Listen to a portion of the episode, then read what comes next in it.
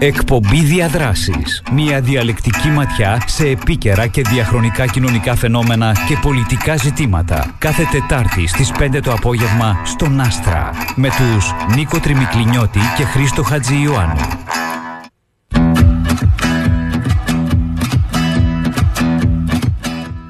Αγαπητές ακροάτες,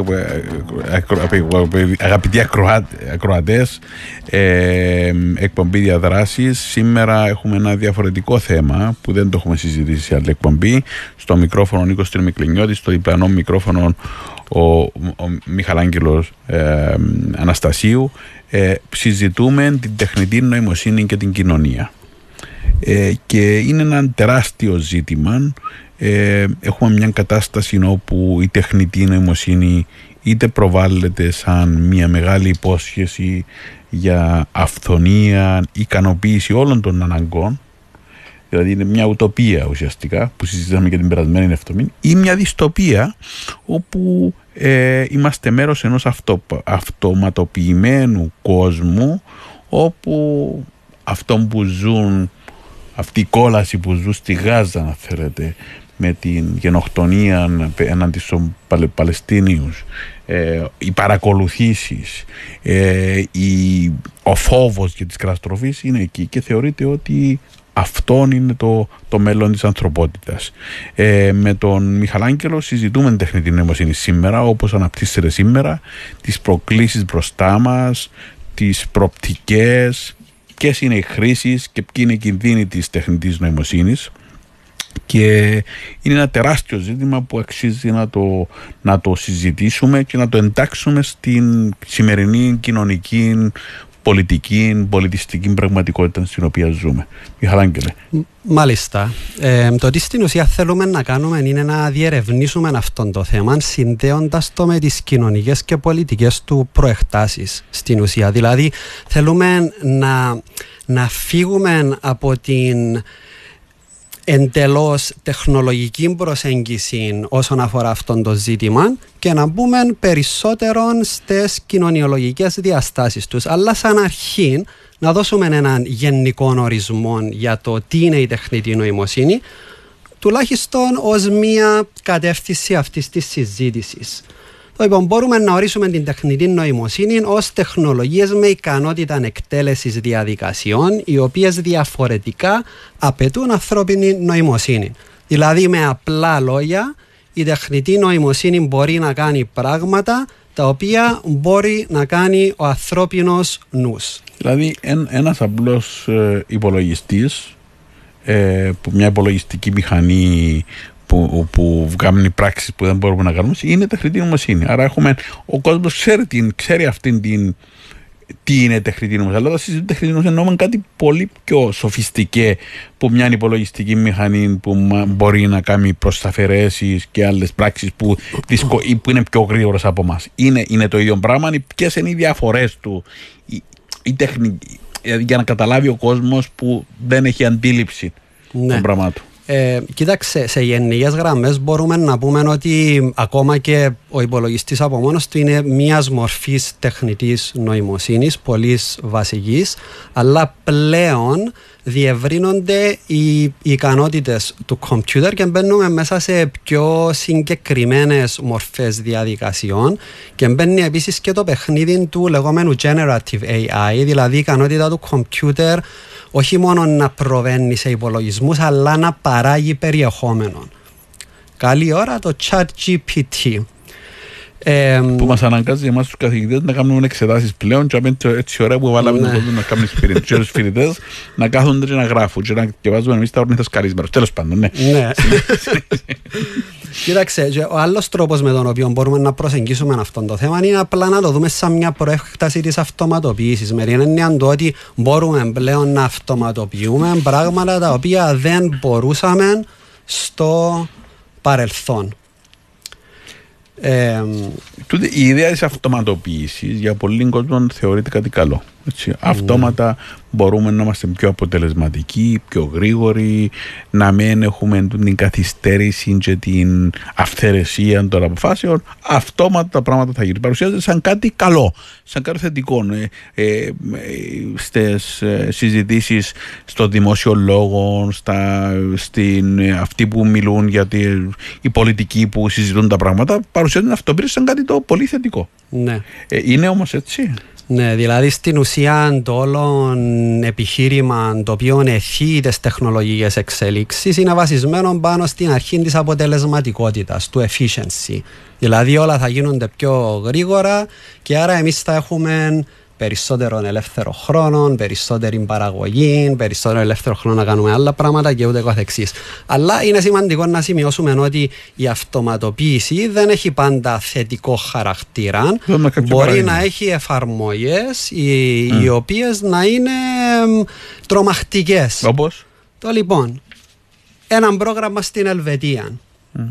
Κατάφερε μέσα σε μόλις 6 ώρες να δημιουργήσει 40.000 πιθανούς συνδυασμούς χημικών όπλων.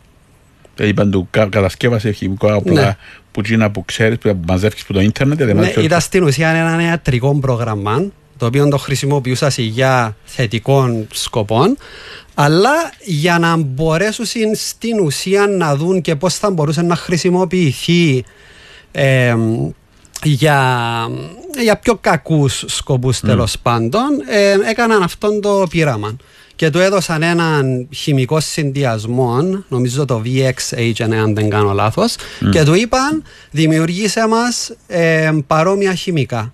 Ναι, ναι, ναι. Και μέσα σε 6 ώρες κατάφερε να δημιουργήσει 40.000 πιθανών χημικά όπλα. Στη Γάζα, τι γίνεται στη Γάζα τώρα?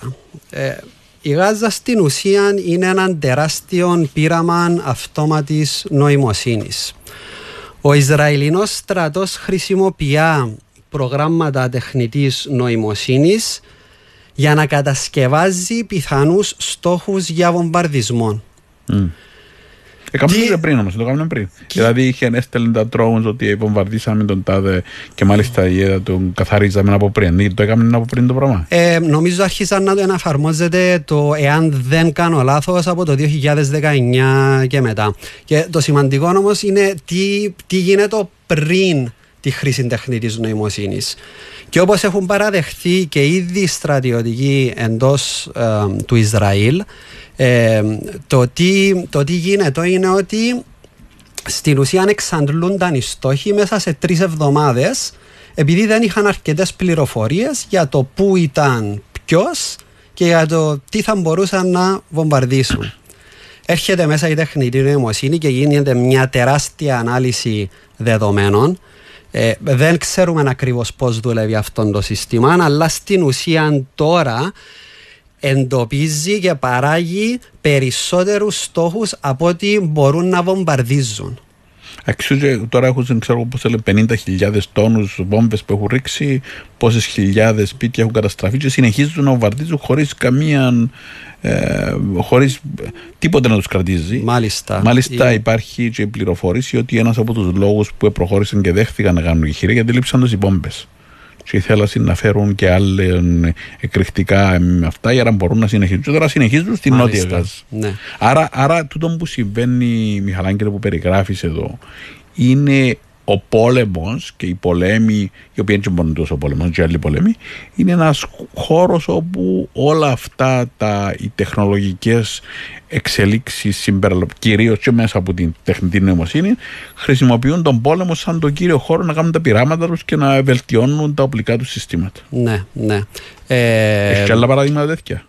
Ναι, φυσικά. Εντάξει, μπορούμε να σημειώσουμε εδώ ότι και η δυτική ακτή στην ουσία, η δυτική όχθη αποτελούσε έναν πείραμα, αλλά από την πλευρά της παρακολούθησης.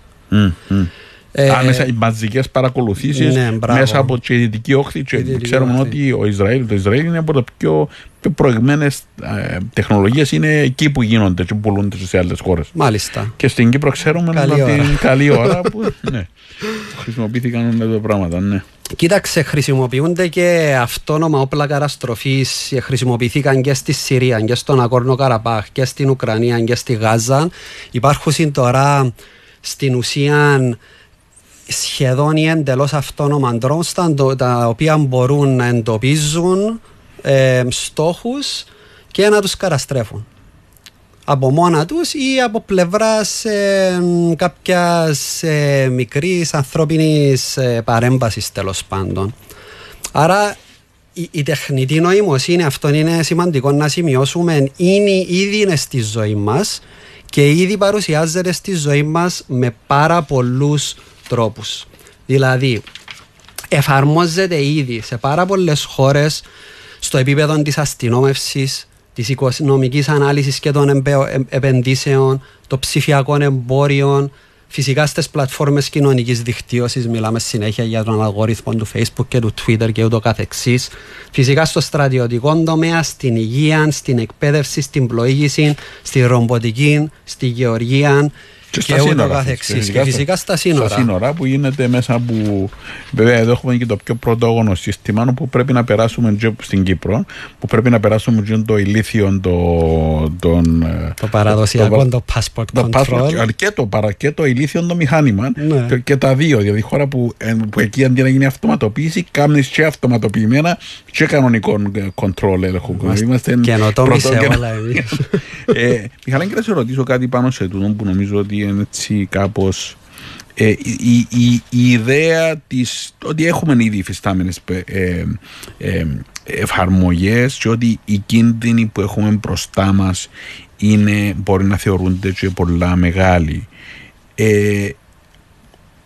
δεν δημιουργούν. Πρώτα απ' όλα, ποιοι είναι οι κίνδυνοι? Αναφέρθηκε σε κίνδυνους, σε πρακτικές που γίνονται. Πρώτα η χρήση σε διάφορους χώρους, αναφέρθηκε στους πολέμους που γίνονται, στους αυτοματοποιημένες. Ποιοι είναι οι κίνδυνοι που θεωρούν ότι υπάρχουν μπροστά μας και πώς τους κρίνουμε εμείς από την περαιτέρω εξέλιξή τους? Και αν είναι το πράγμα, εντάξει, να ρωτήσουμε στο επόμενο ερώτημα, αν είναι αναπόφευκτο ότι πρέπει να γίνουν. Ναι. Κοίταξε, εδώ μπορούμε να πούμε ότι ένα πολύ καλό σημείο αναφοράς είναι οι 6 κινδύνοι του Τζέφρι Χίντον. Ο Τζέφρι Χίντον θεωρείται ότι είναι ένας από τους πατέρες της λεγόμενης τεχνητής μάθησης, που είναι ένα αναπόσπαστο κομμάτι στην εξέλιξη της τεχνητής νοημοσύνης. Ο ίδιος ήταν μέρος του DeepMind της Google, αλλά έχει παραιτηθεί για ηθικούς λόγους.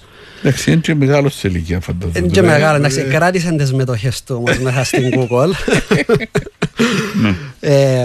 Αλλά με έναν πολύ απλό και κλαγευμένο τρόπο εντοπίζει 6 κινδύνους όσον αφορά την εφαρμογή της τεχνητής νοημοσύνης, που φυσικά δεν εξαντλούν όλον το φάσμα των κινδύνων. Έχει θεματικές ενότητες κινδύνων, ας πούμε. Ναι.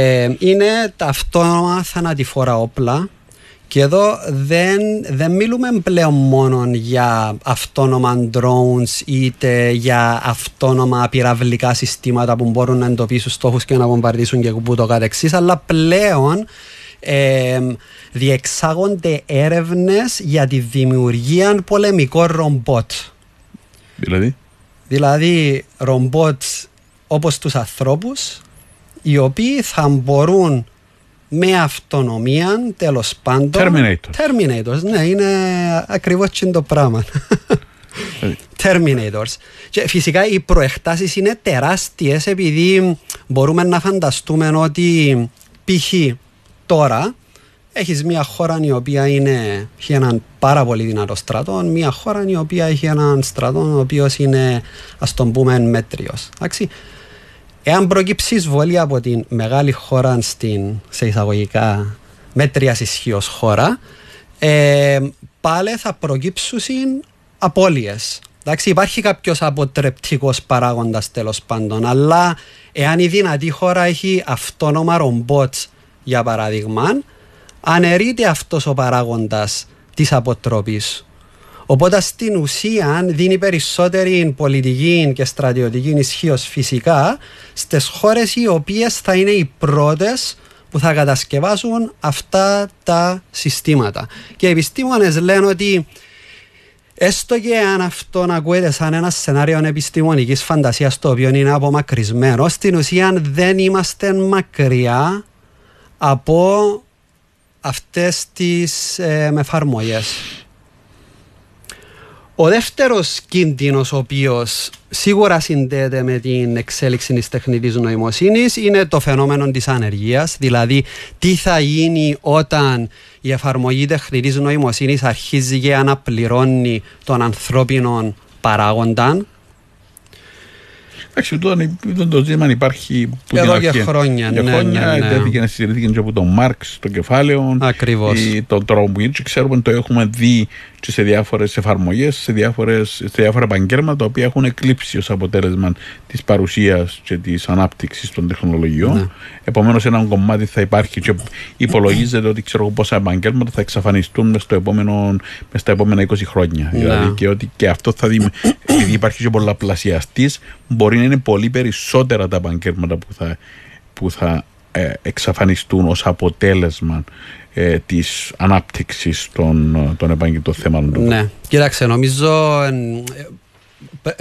πρέπει να είμαστε προσεκτικοί με το πώς προσεγγίζουμε αυτή τη συζήτηση, επειδή η μηχανή, το κομπιούτερ και ούτω καθεξής, εγώ το βλέπω σαν έναν υβριδικό φαινομένο, με την έννοια του ότι όσον αυτόνομο και να είναι, χρειάζεται κάποια παρέμβαση του ανθρώπινου παράγοντα. Και στην ουσία, το τι κάνει η μηχανή, η αυτόνομη μηχανή, το κομπιούτερ, είναι ότι διευρύνει τις παραγωγικές ικανότητες ενός ατόμου ή μιας ομάδας ατόμου. Οπότε δεν νομίζω ότι θα εξαλείψει τον ανθρώπινο παράγοντα από την εργασία, αλλά το πράγμα που μπορεί να κάνει είναι να τον αντικαταστήσει σε πολύ γρήγορους ρυθμούς, χωρίς να δώσει την ικανότητα, σε εισαγωγικά την οικονομία, να απορροφήσει και να ξαναφομοιώσει αυτών όλων των ανθρώπινων δυναμικών, το οποίο φυσικά θα μπορέσει να οδηγήσει σε μια σειρά από κοινωνικές και οικονομικές εξαρθρώσεις, εάν δεν υπάρχει ένα σύστημα έστω ελάχιστης οικονομικής ασφάλειας ή μια μορφή νομοθετικής ρύθμισης που να μπορεί με αποτελεσματικό τρόπο να διαχειριστεί αυτές τις εξελίξεις. Δηλαδή, εντάξει, επειδή το είδαμε και με διάφορα άλλα επαγγέλματα, τα οποία ουσιαστικά τα μετέτρεψαν επαγγέλματα τα οποία μπορεί να απαιτούσαν πολύ manual labor, πολύ χειρονακτική εργασία, την κάνει πλέον η μηχανή για σένα, και πλέον γίνεσαι χειριστής και τεχνικά αναβαθμίζονται κάποιοι, μια μικρή κατηγορία, αντικαταστώντας όλους τους άλλους. Επομένως, τούτο είναι το άλλο το θέμα. Αλλά η τεχνητή νοημοσύνη, όπως παρουσιάζεται, είναι ότι θα δημιουργήσει τέτοια δεδομένα σε σχέση με την παραγωγή, που πιθανόν θα δημιουργήσει τεράστιες αναντιστοιχίες και ανισορροπίες στην κοινωνία, που αν δεν υπάρχει μια σωστή διαχείριση, τότε θα έχουμε τεράστια κοινωνικά προβλήματα, και η ανεργία είναι ένα από τα μεγάλα ζητήματα που μπαίνουν μπροστά μας. Άλλα ζητήματα. Τα άλλα ζητήματα είναι σίγουρα το ερώτημα της προκατάληψης και της διάκρισης. Δηλαδή, ο τρόπος που δουλεύει η μηχανική μάθηση, όταν είτε αυτόνομα είτε με κάποιας μορφής ανθρώπινης επιτήρησης τα προγράμματα μαθαίνουν από μόνα τους, το τι γίνεται είναι ότι βασίζονται πάνω σε τεράστιες βάσεις δεδομένων. Και το ερώτημα που προκύπτει είναι τι γίνεται αν αυτές οι βάσεις δεδομένων, όσοι ήδη έχουν το στοιχείο της προκατάληψης, του ρατσισμού τους έξω, και προφανώς το έχουν, τι γίνεται με το αποτέλεσμα της συμπεριφοράς της μηχανής. Δηλαδή, θα αναπαράγει ρατσιστικές, σεξιστικές, ομοφοβικές λογικές. Και το είδαμε ξεκάθαρα τούτον όταν η Microsoft δημιούργησε ένα Twitter account, το οποίο ήταν στην ουσία ένα ρομπότ, και του είπαν πήγαινε στο Twitter, μάθε να επικοινωνάς, στην ουσία. Και μέσα σε λίγες ώρες αυτό το account προέβαλε εξαιρετικά ρατσιστικές και σεξιστικές συμπεριφορές. Μετατράπηκε σε ένα Τραμπ, δηλαδή. Ναι, στην ουσία να μετατράπηκε σαν ένα μέρος του κοινού του Twitter. Βέβαια, τούτον το γνωρίζουμε και με άλλα δεδομένα, Μιχαήλ Άγγελε, που γνωρίζουμε ότι επανήλθαν πλέον μέσα από τα αυτοματοποιημένα συστήματα πολιτική, ας πούμε, αυτό που ονομάζεται racial ethnic profiling, δηλαδή διαδικασίες μέσα από την παράγοντας φυλή, εθνοτική καταγωγή μέσα στα προφίλ των πιθανών ατόμων που μπορεί να έχουν κάνει το α ή το β. Στον προέκυψαν και σαν αποτέλεσμα της ανάπτυξης του λεγόμενου πολέμου ενάντια στη τρομοκρατία, για παράδειγμα. Ή διαφορετικές κατηγορίες πληθυσμού στα σύνορα.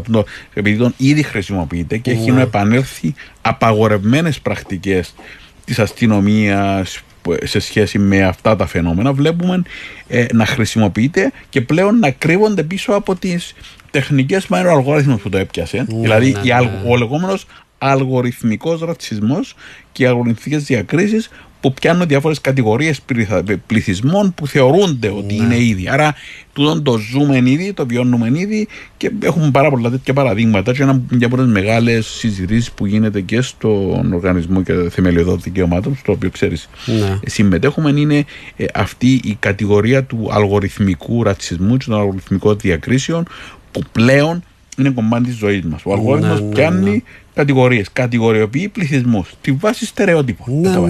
Που λέει ποιοι είναι οι πιο πιθανοί να το κάνουν, τούτοι βάρτους σαν πιο επικίνδυνους ή πιο πιθανούς. Παρόμοια με την ταινία το Minority Report, αν θυμάσαι το Minority Report, που επέλεγε ποιος θα είναι πού θα γίνει το επόμενο έγκλημα. Εντάξει, τούτο γίνεται τώρα στην Αμερική. Τούτο γίνεται στην Αμερική. Ναι. Δηλαδή επιλέγουν πόσες αστυνομικές θα χρησιμοποιούν το πράγμα.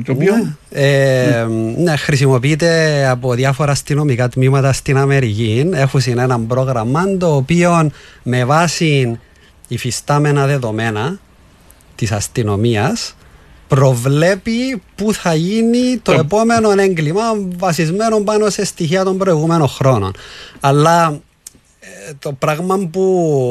το ερώτημα που πρέπει να θέσουμε εδώ, τι γίνεται αν τα στοιχεία της ίδιας της αστυνομίας ήταν ήδη βασισμένα πάνω σε μορφές προκατάληψης και ρατσισμού. Δηλαδή, εάν για παράδειγμα η αστυνομία αστυνόμευε σε περισσότερο βαθμό τις γειτονιές εθνοτικών μειονοτήτων, τότε είναι ευνόητο ότι μέσα στα δεδομένα της θα προκύψει μια μορφή υπεραντιπροσώπευσης αυτών των ομάδων. Ύστερα πιάνει τον αλγοριθμός και των δεδομένων και λαλήσου που έναν το υπόλοιπο έγκλημα στις ίδιες τις γειτονιές. Άρα αναπαράγεται και μπορεί να επιταχύνεται κιόλας. Και εν τω μεταξύ να σημειώσουμε δάμε, το πράγμα που είχες πει και πριν είναι ότι η αστυνομία παρουσιάζει το πράγμα ότι είναι η αντικειμενικότητα των μαθηματικών, της επιστήμης και του αλγόριθμου που μας οδηγεί στην αστυνόμευση αυτών των περιοχών. Δεν είμαστε εμείς ρατσιστές, είναι καθαρά στατιστική. Άρα είμαστε αντικειμενικοί. Και είναι καθαρά τεχνικό θέμα.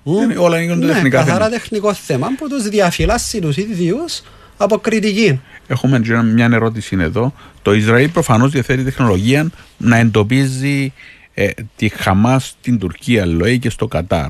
Και είναι αδύνατον να μην παρακολουθεί τη Χαμάς σε μια περιοχή που ελέγχει 100% όπως είναι η Γάζα. Αυτό όχι μόνο σημαίνει πως ήξερε για την επίθεση της 7 του Οκτώβρη, αλλά ότι προσπαθεί τώρα να ξεγεράσει όλον τον πλανήτη ότι πρόκειται για μια ακόμα 11η του Σεπτέμβρη, αλλά με περισσότερα casualties, περισσότερους νεκρούς. Γιατί η διεθνής κοινότητα δέχεται την εκδοχή του Ισραήλ ως ξαφνικό της επίθεσης του 7-11? Είναι γνωστόν ήδη ότι το Ισραήλ είναι ο προμηθευτής της τεχνολογίας παρακολούθησης σε όλα τα κράτη, αλλά πόσα και ποια μέλη χρειάζονται να παρακολουθούν τους πολίτες και γιατί? Μήπως εκτός από την τεχνολογία του Ισραήλ κατασκευάζει και εχθρούς της Δύσης για να μπορεί να πουλά την τεχνολογία? Τεράστια πολλές ερωτήσεις. Και επειδή είμαστε και κοντά στο τέλος τους είναι 5,5 σχεδόν, να την αφήσουμε να την απαντήσουμε? Πρέπει να πει μια γρήγορη απάντηση για να επιστρέψουμε σε λίγο.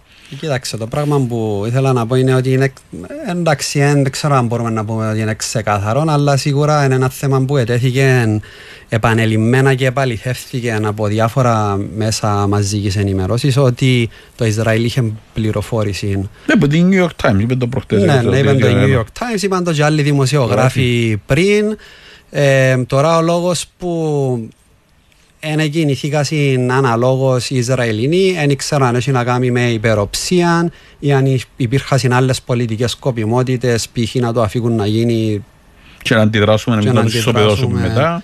Δεν ξέρουμε, αλλά ίσως κάτι που πρέπει να θίξουμε εδώ είναι ότι όλες αυτές οι διαδικασίες οι οποίες εν μέρει έχουν τεχνολογικό χαρακτήρα πάντα συνδέονται με πολιτικά ερωτήματα, πολιτικές πρακτικές, συμφέροντα και διαστάσεις ηθικής και διαπλέκονται όλα μαζί. Άρα η χρήση, εντάξει, τεράστιο ζήτημα τούτον, αν το ήξερε και αν υπάρχει intelligence που πιθανόν να φανεί ότι το ανέμεναν, διότι τους ίδιους είχαν προειδοποιήσεις και από την 3 ημέρες πριν που το είναι Αίγυπτο, οι χειρίστριες εκεί που παρακολουθούσαν είχαν προειδοποιήσει ότι κάτι ύποπτο συμβαίνει και ήταν στη βάση ακριβώς του σχεδίου που είχαν, άφησαν να συμβεί επίσης και το φεστιβάλ πολύ κοντά, όταν ήξεραν ότι εκεί θα είναι το σημείο που θα μαζεύονται. Επομένως όλα αυτά οδηγούν σε ένα συμπέρασμα ότι να σημειώσω ότι είχε ένα μεγάλο μέρος του στρατού το οποίο ήταν απόν, γιατί επειδή χρησιμοποιούν για αστυνόμευση της δυτικής όχθης. Ναι, για να στηρίξουν τους έπικους που έκαναν τα εγκλήματα για να βγάζουν έξω τους Παλαιστίνους. Επομένως υπάρχει εδώ ένα ολόκληρο θεσμικό και δομικό ζήτημα γύρω από τον όλο θέμα, άρα έχει τεράστια ευθύνη. Αλλά το τραγικό της υπόθεσης είναι αυτά θα βγουν μετά. Στο μεταξύ η δολοφονία, οι μαζικές δολοφονίες συνεχίζονται και η ισοπαίδωση της Γάζας συνεχίζεται με τρόπον που δεν θα είναι πραγματικά απίστευτο σε σχέση με τον αριθμό των θανάτων που έχουμε μπροστά μας. Να επιστρέψουμε σε λίγο, έχουμε και άλλες ερωτήσεις. Εκπομπή Διαδράσεις, πάμε για ένα γρήγορο διάλειμμα και επιστρέφουμε σε λίγο. Αστρα 92.8 και διαδικτυακά. Παίζει δυνατά.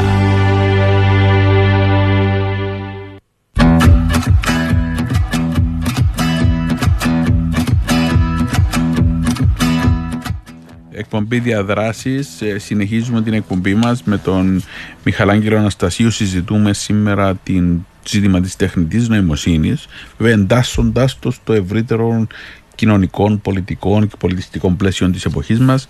Μηνύματα σας στο 2250. Έχουμε ήδη κάποιο μήνυμα εδώ. Νομίζω να ξεκινήσουμε από το μήνυμα του ακροατή της ακροάτριας και να συνεχίσουμε τη συζήτηση. Στο πρώτο μέρος είχαμε έτσι μια γενική επισκόπηση και συζητούσαμε και είχαμε μια ενδιαφέρουσα ερώτηση την οποία μόνο εν μέρει απαντήσουμε, αλλά να απαντήσουμε και αυτήν την ερώτηση. Η επίδραση, λέει, στο περιβάλλον και στους ανθρώπους με αυτήν την επιτάχυνση των βομβαρδισμών δεν είναι ακόμα πιο καταστροφική. Άκουσα ότι οι βομβαρδισμοί των πρώτων 4 εβδομάδων ήταν ίσως με 2 ατομικές βόμβες. Έχετε άποψη? Ναι. Εντάξει, δεν μπορώ να πω ποσοτικά με τι ισούνται οι βομβαρδισμοί, αλλά εντάξει, σίγουρα μιλούμε ότι εάν δεν κάνω λάθος μόνο την πρώτη νύχτα είχαν πέσει 6.000 βόμβες, εάν δεν κάνω λάθος. Έχουν καταστραφεί περισσότερα από τα μισά σπίτια ή και πολυκατοικίες στη Γάζα. Δηλαδή μιλούμε για τεράστια καταστροφή, η οποία φυσικά προϋποθέτει πάρα πολλές βόμβες και ως επέκταση, ναι, στην καταστροφή του φυσικού και κοινωνικού περιβάλλοντος. Ζούμε σε μια εποχή και νομίζω ότι ο πόλεμος η γενοκτονία, αυτό που συμβαίνει στην γειτονική μας Παλαιστίνη, είναι μια συζήτηση η οποία προϋπήρχε για το ότι αν είναι η εποχή του ολοκληρωτικού πολέμου. Με την έννοια ότι Έτσι κι αλλιώς ο πόλεμος έχει την τάση να γίνεται πιο ολοκληρωτικός, δηλαδή να δημιουργεί από μόνος του, να επιταχύνει και να πολλαπλασιάζει τις μορφές του. Αλλά ζούμε σε μια πραγματικότητα όπου υπάρχουν πολέμοι διαφορετικών εντάσεων και οξύτητας, αλλά αυτός ο πόλεμος ο συγκεκριμένος, που είναι και πολύ κοντά μας και το βιώνουμε πολύ κοντά μας, είναι τέτοιος και είναι τέτοιας έντασης και με τέτοιους κινδύνους που να επεκταθεί, που πραγματικά αλλάζει δεδομένα. Αν το συνδυάσουν τον πόλεμο μαζί με τον πόλεμο στην Ουκρανία, που δημιουργεί ξανά συνθήκες μιας άμεσες, πιο πολύ πιο άμεσες στις απειλές, την απειλή ενός και μιας παγκόσμιας, περιφερειακής ή παγκόσμιας σύραξης και με χρήση τεχνολογικών δεδομένων και τεχνολογικών μέσων που δεν υπήρχαν προηγουμένως, αντιλαμβάνεστε το τι συμβαίνει. Άρα δεν είμαι σίγουρος τι είναι, αν είναι πόσο συγκρίσιμο είναι να μιλούμε με ατομικές βόμβες, πόσοι πέθαναν κτλ. Αλλά είναι σίγουρο ότι από πλευράς της μικρής περίοδου που έγινε ο πόλεμος και ο αριθμός των νεκρών είναι τέτοιος που πραγματικά αλλάζουν δεδομένα. Να επιστρέψουμε όμως στο βασικό μας θέμα που είναι η τεχνητή νοημοσύνη. Είχες, Μιχαήλ Άγγελε, αναφέρει ότι μίλησες για 6 κινδύνους που είπε ο Τζέφρι Χίντον, αυτός ο επιστήμονας που ήταν ήδη ένας από τους πατέρες, αν θέλεις, δημιουργούς της υπόθεσης. Μείναμε στο θέμα της ανεργίας. Ποιοι είναι οι άλλοι κινδύνοι, να τους περάσουμε γιατί νομίζω ότι είναι σημαντικοί. Ποιοι είναι οι άλλοι κινδύνοι? Οι άλλοι κινδύνοι είναι οι λεγόμενοι θάλαμοι ήχους, τα echo chambers, που στην ουσία τι είναι αυτό το πράγμα? Είναι όταν ένας αλγόριθμος σου τροφοδοτεί πληροφορίες οι οποίες ήδη εναρμονίζονται με τις δικές σου αντιλήψεις. Άρα στην ουσία δεν έρχεσαι σε επαφή με εναλλακτικές αντιλήψεις, εναλλακτικές ιδεολογίες, εναλλακτικές πολιτικές ερμηνείες και ούτω καθεξής. Τροφοδοτείσαι με αυτόν που ήδη εσύ συμφωνείς και ως επέκταση είτε ριζοσπαστικοποιείσαι, είτε ή μάλλον ως επέκταση αυτής της διαδικασίας πολλώνεται και η κοινωνία. Επειδή παγιώνουν οι φυστάμενες απόψεις. Ναι, όχι, παγιώνουν και γίνονται ακόμα πιο σκληρές. Δηλαδή πολλές φορές, επειδή υπάρχει αυτή το ονομάζουμε μέσα κοινωνικής δικτύωσης, μπορούν να καλύτερα θα ήταν μέσα κοινωνικής πόλωσης. Διότι στην πραγματικότητα αυτόν επιταχύνει και δημιουργεί δεδομένα όπου ναι, με δικτυώνεσαι με άτομα που σκέφτονται, επιβεβαιώνουν τις προκαταλήψεις σου πολλές φορές. Μπορεί να βρεις ό,τι θέλεις για οποιοδήποτε θέμα και μετά βρίσκεις τους Apple που σκέφτονται το ίδιο. Μπορεί να είναι απλώς να διακατέχεις από την ίδια προκατάληψη, το ίδιο μίσος για την ίδια κατηγορία ανθρώπων ή να το επεκτείνεις κι άλλο μέσα από φόβους κτλ. Άρα υπάρχει όλων αυτών των πλαίσιων που αντί να ανοίγει τους ορίζοντες της σκέψης, να μας κάνει πιο ανεκτικούς, να μας κάνει, να μας πλατείνει. Να σχετικοποιεί τα δικά μας, πιστεύω. Ναι.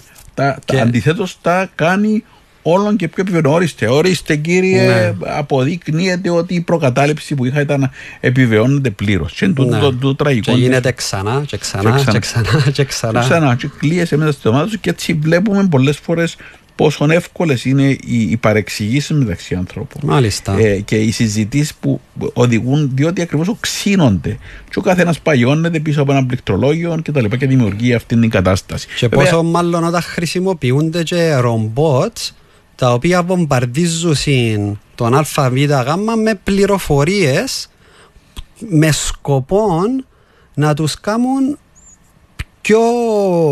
πιο ριζοσπαστικούς στα πιστεύω τους. Για παράδειγμα, πολλές κυβερνήσεις κάνουν το πράγμα. Δηλαδή, όταν υπάρχει, για παράδειγμα, μια πλατφόρμα η οποία δίνει την πιθανότητα σε πολίτες τους να εκφράσουν τη διαφωνία τους, δημιουργούσαν χιλιάδες ρομπότ για να τείνουν τη συζήτηση προς μια άλλη κατεύθυνση η οποία εναρμονίζεται με τα πολιτικά συμφέροντα της υφιστάμενης κυβέρνησης. Εντάξει, βέβαια η έννοια της ριζοσπαστικοποίησης το χρησιμοποιάστο με αρνητικό τρόπο. Ναι, με αρνητικό τρόπο.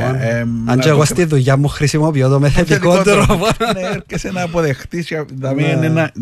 Ίσως δαμένα είναι και ο τρόπος μέσα από τον οποίο τα μέσα κοινωνικής δικτύωσης και τα μέσα μαζικής ενημέρωσης δημιουργήσαν ένα αρνητικό πρόσημο στην ίδια τη λέξη ριζοσπαστισμός. Ενώ στην πραγματικότητα συντηρητικοποιούν και αντιδραστικοποιούν την κοινωνία. Ναι. Δηλαδή, τους, ή την κάνουν πιο βία, νομίζω. Την κάνουν πιο βία, ναι. Την πιο σκληρή και πιο αντίθετα προς την κατεύθυνση της προοδευτικής, δημοκρατικής, σοσιαλιστικής ή οποιασδήποτε άλλης, κομμουνιστικής ή οποιασδήποτε άλλης. Βέβαια, εκεί το που είναι η συζήτηση που θέλουμε να το κάνουμε.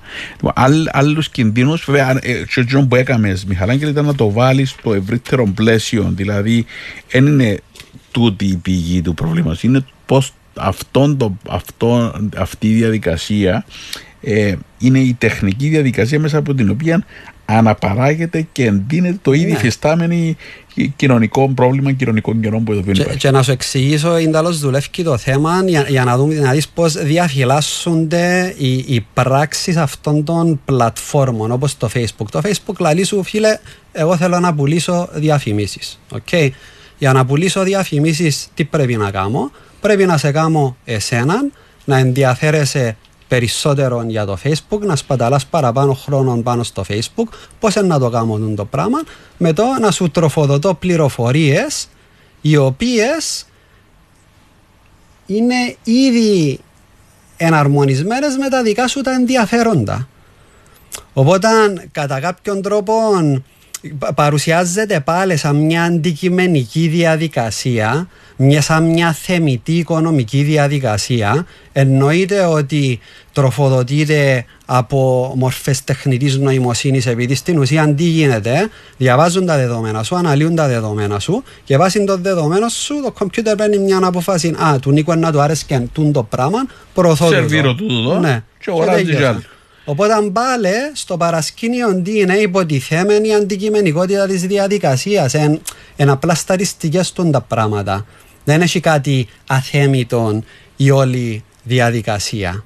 Έχω εδώ μια ερώτηση, Μιχαλάν, και λέει τι AI είναι αυτό που δεν βρήκε ότι ο καπιταλισμός μας σκοτώνει και συνθήκη και η συνθήκη για να συνεχίσει η ζωή στον πλανήτη είναι ο κομμουνισμός. Το computer AI ονόματι HAL στο Space Odyssey είπε ότι to cannot compute και έκαμε τον τόπο να περάσει ο άνθρωπος. Και στο War Games το computer είπε nobody can win, κανένας δεν μπορεί να κερδίσει, all lose, όταν έκανε σενάρια πυρηνικού πολέμου. Αυτό το AI μανό μου φαίνεται. Ανδρέας Χατζηπροκόπης. Ευχαριστούμε, Ανδρέα. Καλό σχόλιο. Κοιτάξτε, δεν υπάρχει μόνο έναν AI και φυσικά νομίζω είναι καλά να εντάξουμε και έναν άλλο στοιχείο στη συζήτηση, ότι η τεχνητή νοημοσύνη δεν είναι κάτι το οποίο λειτουργεί σε έναν ηθικό και κοινωνικό κενό. Ναι. Είναι βασισμένο πάνω σε υφιστάμενες κοινωνικές δομές, οι οποίες χειραγωγούνται από συγκεκριμένα συμφέροντα, συγκεκριμένες πολιτικές και κοινωνικές αξίες και ούτω καθεξής. Οπότε σίγουρα εάν σε εισαγωγικά κοινωνικοποιήσεις την τεχνητή νοημοσύνη μέσα σε έναν καπιταλιστικό πλαίσιο, φυσικά θα σου αναπαράξει τις ίδιες λογικές. Ναι. Άρα πρέπει να δούμε μέσα στο πλαίσιο. Εντάξει, εντόπισαν ακόμα δύο κινδύνους, το πιστεύω μας επίσης εντάχει, γιατί κοντεύουν και προς το τέλος. Να κάνουμε την κεντρική μας. Ο άλλος κινδύνος είναι οι ψευδείς ειδήσεις. Το συνδέεται με προηγούμενες προκαταλήψεις και τα λοιπά. Που δεν είδαμε και τον καιρό του κορονοϊού, νομίζω ο κόσμος το ξέρει πολλά καλά πώς αναπαράγονται οι ψευδείς ειδήσεις. Ακριβώς. Πάλι τροφοδοτούνται από αλγορίθμους. Απλά να βάλουμε και έναν άλλο στοιχείο, ότι πλέον υπάρχουν προγράμματα τα οποία μπορούν να ακούσουν τη φωνή μου για 3 δευτερόλεπτα και να μπορούν ύστερα να με αναπαράξουν. Με πολύ συγκεκριμένο. Ναι, μπράβο. Και βίντεο αναπαραγωγή. Και νομίζω ότι το είπε. Τώρα είστε πιάσαμε το δαμέ που είπε το πράγμα. Ναι. Το δαμέ που το λέει, και παρακολουθείς τον που τα λέει. Νομίζω να δούμε πολλά από τούτα. Ήδη επέχτηκε το παιχνίδι σε μερικές εκλογές τα τελευταία χρόνια, αλλά νομίζω ότι μέσα στα επόμενα 2 ή 3 χρόνια θα ενταχθεί πολύ δυναμικά στο παιχνίδι προεκλογικών εκστρατιών. Και σε αυτό που με ανησυχεί είναι μόνο ότι να χρησιμοποιείται για να πούνε ότι εγώ δεν είπα έτσι πράγμα, το πραγματικά των καημένων των άνθρωπων, των πολιτικών που δεν το είπε. Αλλά τσάμε που τα λέω, σύνα πιένει με εγώ που το είπα πάλι.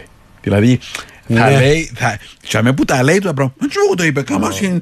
Μπορώ να το φανταστώ ανέτα το πράγμα, ειδικά κάτι χαρακτήρες όπως τον καινούριο πρόεδρο της Αργεντινής, κάτι έτσι, Τραμπ.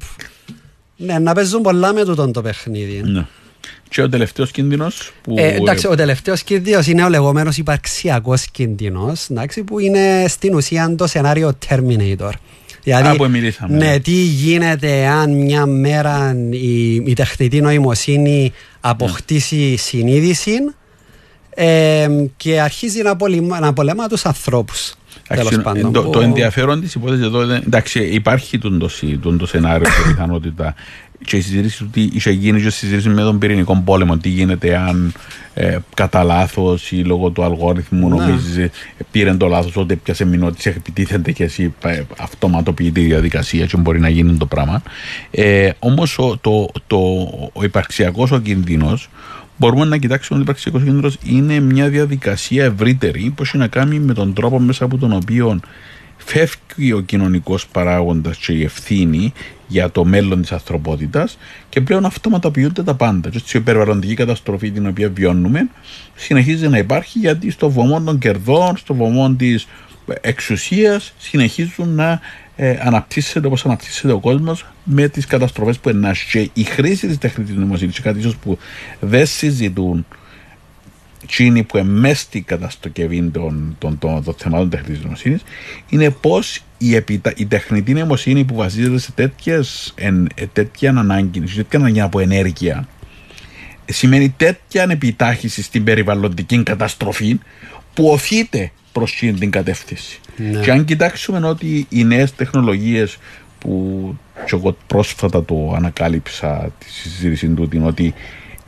ενώ το έμαθα δηλαδή, το πράγμα, ότι αυτό που ονομάζουν digital, τις ψηφιακότητες, θεωρείται ήδη obsolete technology, τεχνολογία η οποία στα επόμενα χρόνια θα εξαφανιστεί και θα αντικατασταθεί από την κβαντική, κβαντικά computers και την κβαντική φυσική που θα χρησιμοποιήσεις στους όρους, τα οποία θα χρησιμοποιούν τέτοιες μορφές ενέργειας που πλέον θα λειτουργούμε εντελώς διαφορετικούς όρους, ίσως αυτό να οδηγήσει σε μια ανάγκη να ξανασκεφτούμε όλη τη χρήση της τεχνητής νοημοσύνης,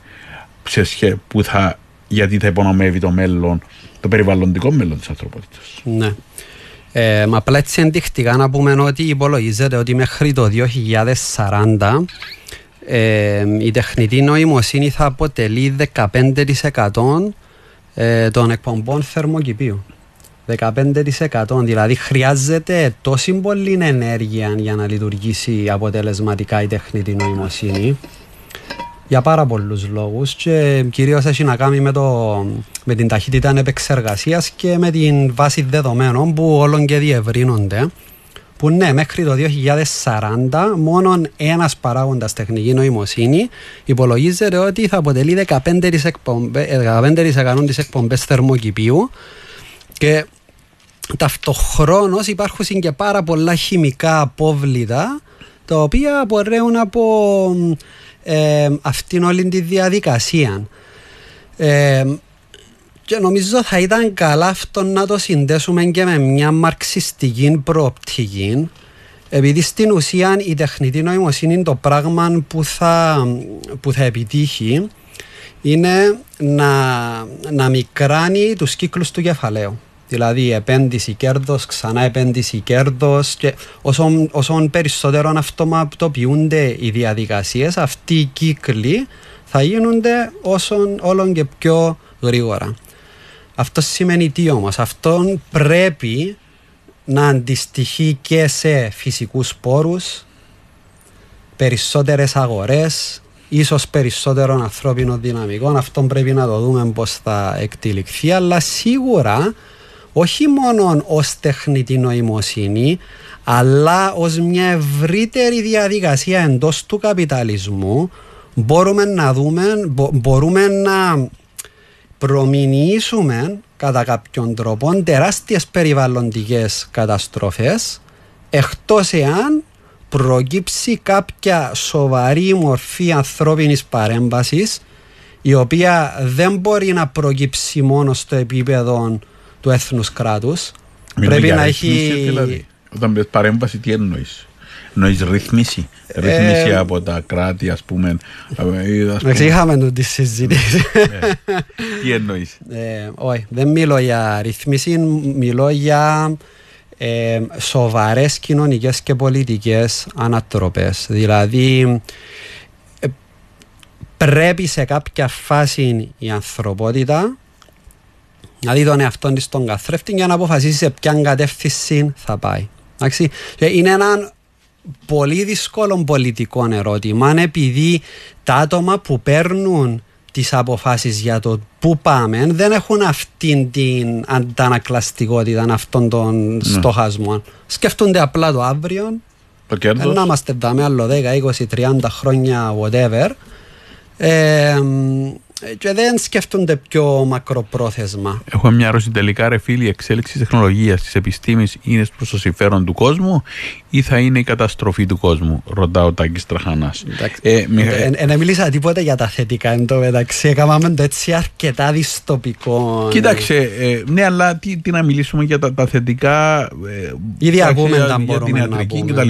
Και αλλιώς η προβολή των θετικών που θα έρθουν είναι το που μας παρουσιάζουν το τοπικό, το οποίο νομίζω δεν χρειάζεται να το πούμε, διότι είναι αυτονόητο ότι υπό κάποιους ήδη κάποια χρησιμοποιούνται και υπό κάποιες προϋποθέσεις μπορεί να είναι θετικά. Ναι. Αλλά αυτές οι προϋποθέσεις δεν υπάρχουν. Δηλαδή, μίλησε για την ανθρωπότητα, να κοιτάξει την ανθρωπότητα. Δυστυχώς η ανθρωπότητα είναι έναν άτομο. Ναι.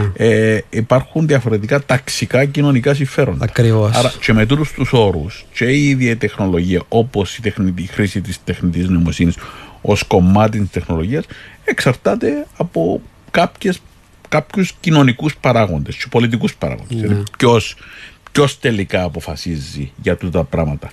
Και υπάρχει μια σύγκρουση γύρω από την χρήση, την ανάπτυξη, την λογική του που θα υπάρχει μες στην τεχνολογία και ειδικά πάνω σε αυτά τα θέματα. Και νομίζω ότι το ένα από τα τεράστια ζητήματα τα οποία δεν συζητείται καν. Δηλαδή συζητούμε με όρους αισιόδοξων και απεσιόδοξων, ουτοπικών και δυστοπικών, σαν να δεν υπάρχει παράγοντας κοινωνικός και δεν είναι μέσα στην κοινωνία που ζούμε σήμερα. Ναι, όχι, συμφωνώ απόλυτα.